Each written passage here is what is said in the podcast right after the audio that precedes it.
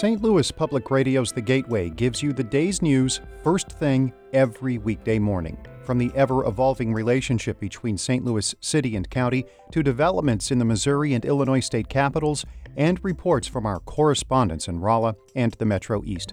We put it all in a roughly 10 minute package with clarity and context.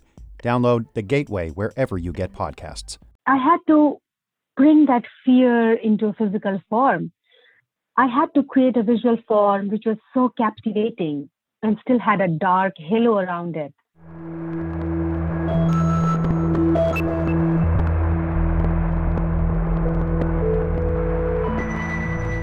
That was artist Mee Jey. I'm Jeremy Goodwin, and this is Cut and Paste, St. Louis Public Radio's arts and culture podcast. I am coming to you right now from my home studio in downtown St. Louis which means I am standing slightly crouched over in my closet. This cut and paste is a bit delayed, uh, but we are committed to continuing every month with a look at people doing interesting things in the world of the arts in and around St. Louis, even amid all the restrictions that govern everyday life right now. And so, cut and paste is going to sound a little different for a while. Uh, you know where I'm standing right now, and the interview you're about to hear was recorded over the internet instead of in studio, so it, it just sounds a bit different. But let's talk about Mee Jey. She is a native of India. She came to the U.S. in 2013 to get her master's degree at Washington University. She's worked as an artist and a teacher since then. Uh, she is a multimedia artist, but a lot of her signature works are sculptural pieces made from recycled textiles, and other objects. Now, the thing that caught our eye right now is a daily portrait series she's been composing since January 1st. Each evening, she posts a new piece to her Instagram feed. It could be a sculptural piece, a drawing. One looks like a ready made, an item she, I guess, found somewhere that just seemed perfect that day. They are a collaboration with her husband, Jey Sushil. Each piece is her interpretation of how he is feeling that day. Without explaining it, she shows each piece to him. He looks at it and he writes a short bit of text to accompany it. When she started the series, she, of course, didn't know about the coronavirus pandemic coming around the corner. So I asked Mee Jey, how all of this craziness has made its way into her work. And I'm just responding to everyday event that's happening. So I'm kind of challenging myself to look at the same crisis for different material and different representation. Tell me a bit about how you're using the word portrait in this context, because it's, it's not what people think of when they hear that. I see portrait more as reflections of person's mood, a person's uh, traits, the emotions. In this case, I am looking at my uh, partner, and the way he's responding to this crisis is a mix of a, a family man and a journalist. So he's responding to it in object in a very distanced manner, but at the same time, he his panic is very real because our child is very young, and being immigrant, being uh, an outsider in St. Louis, it is kind of a, a not a very comforting situation uh, for us. And to to capture the panic, to capture the fidgeting nature that he's developed because of the ongoing numbers of deaths and infections and the way it is spreading. So might we think of it as a, a portrait of maybe even your, your mind frame in a certain day or, or your point of view on a certain day, what's what's going through your head? Yes. It is my reaction to that particular day. It is rather my understanding of my partner's reaction to the ongoing panic and endemic. I'm looking at, looking at him every day. I'm analyzing his behavior every day. And in the front, the, the written note that goes with the portrait is his analysis of my analysis of his reaction to the current happenings. Ah. Now, do you see that? It's slightly so how we are distancing, how we are moving from one level to another. And I guess reality is this complex. There is nothing very direct. There is nothing very straightforward, right on your face, all clear. It is actually this filtered understanding of everything.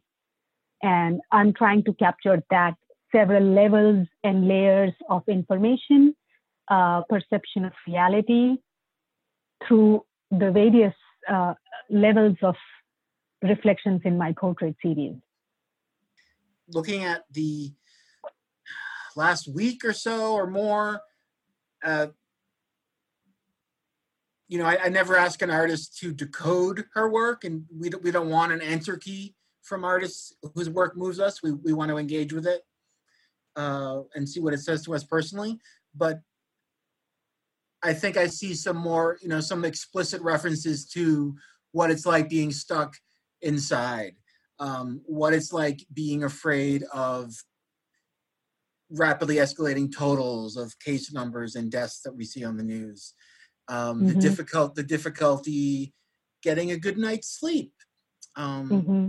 and we see that one of the pieces that, that really moves me is the one from march 26th it's a, i'm not sure what the medium is i think it's a drawing of what looks like probably two trees that are separate from each other you know do you know the piece i mean so uh, yeah uh, in here i don't know if you can see it clearly there are two handprints Oh, I did not. I did not pick up on that. Okay. Yeah, this is a very subtle piece.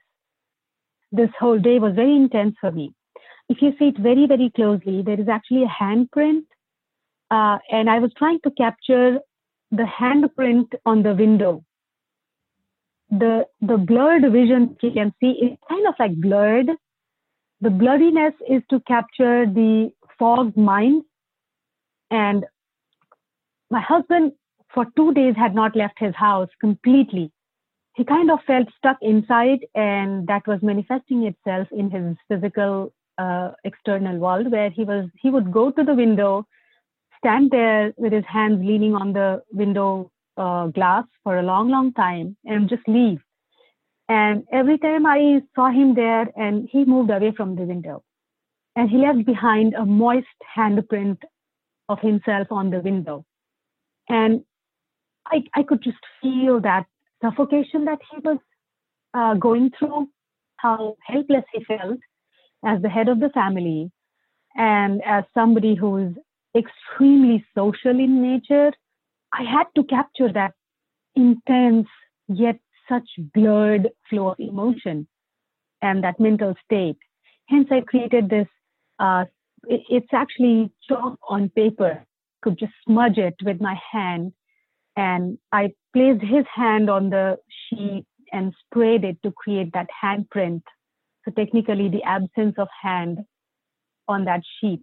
Mm. What I what I get looking at it is uh, th- there. It's not a strictly literal figurative representation, but you know, mm-hmm. there's two forms that suggest to me a tree, uh, and and it's and but they're clearly separated from each other. They're almost they're in a similar space but not connected. And right. the, text that, that, accompanies it, I find very moving. I understand that um, that your partner wrote it, but would you would you read that out loud? I wanted to touch you. Then I waited for God knows what.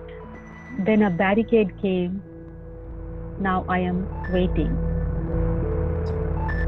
That is artist Mee Jey. I'm Jeremy Goodwin, and we will be right back. If you have a smart speaker, you have access to the entire world of NPR and St. Louis Public Radio. All the latest news and all the captivating stories. Activate our voices with yours by telling your smart speaker to play St. Louis Public Radio. Welcome back to Cut and Paste. I'm your host, Jeremy Goodwin, and let's just go right back to my conversation with artist Mee Jey because your work is so multidisciplinary and you, you use such a variety of media, I'd like to bring up a, a piece that is is more of a, a sculptural piece. I think uh, mm-hmm. March March 29th. Mm-hmm.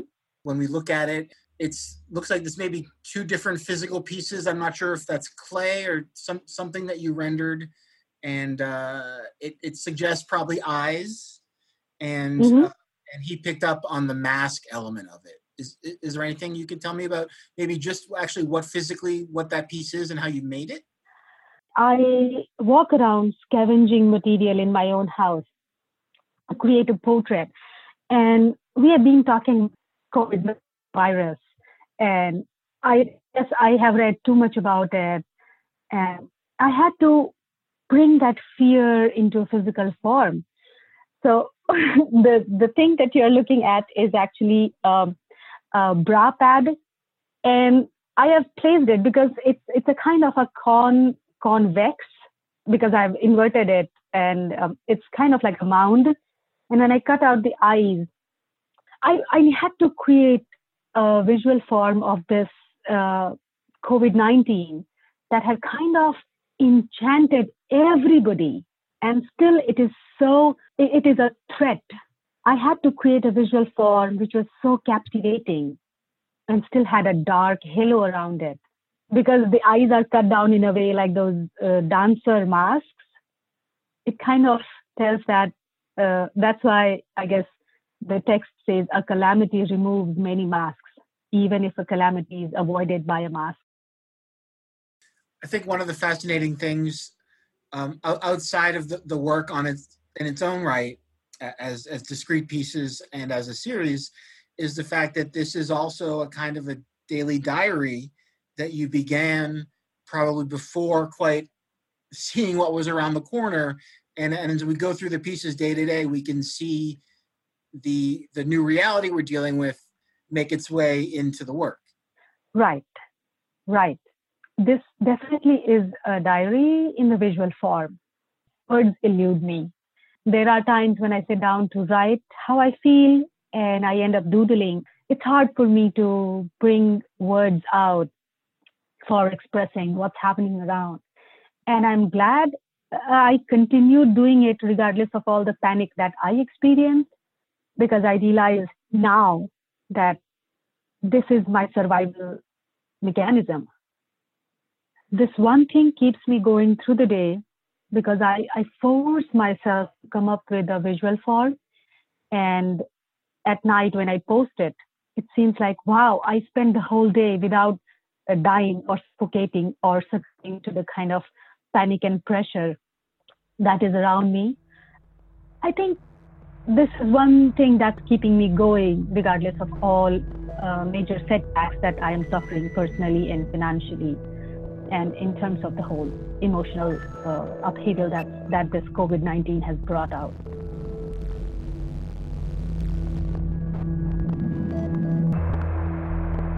That was Mee Jey. I'm Jeremy Goodwin, and this has been Cut and Paste, St. Louis Public Radio's Arts and Culture podcast. It's produced with help from our executive editor, Shula Neuman. Our intro and outro music is by Eric Hall. You can find Cut and Paste at stlpublicradio.org or wherever you get your podcasts.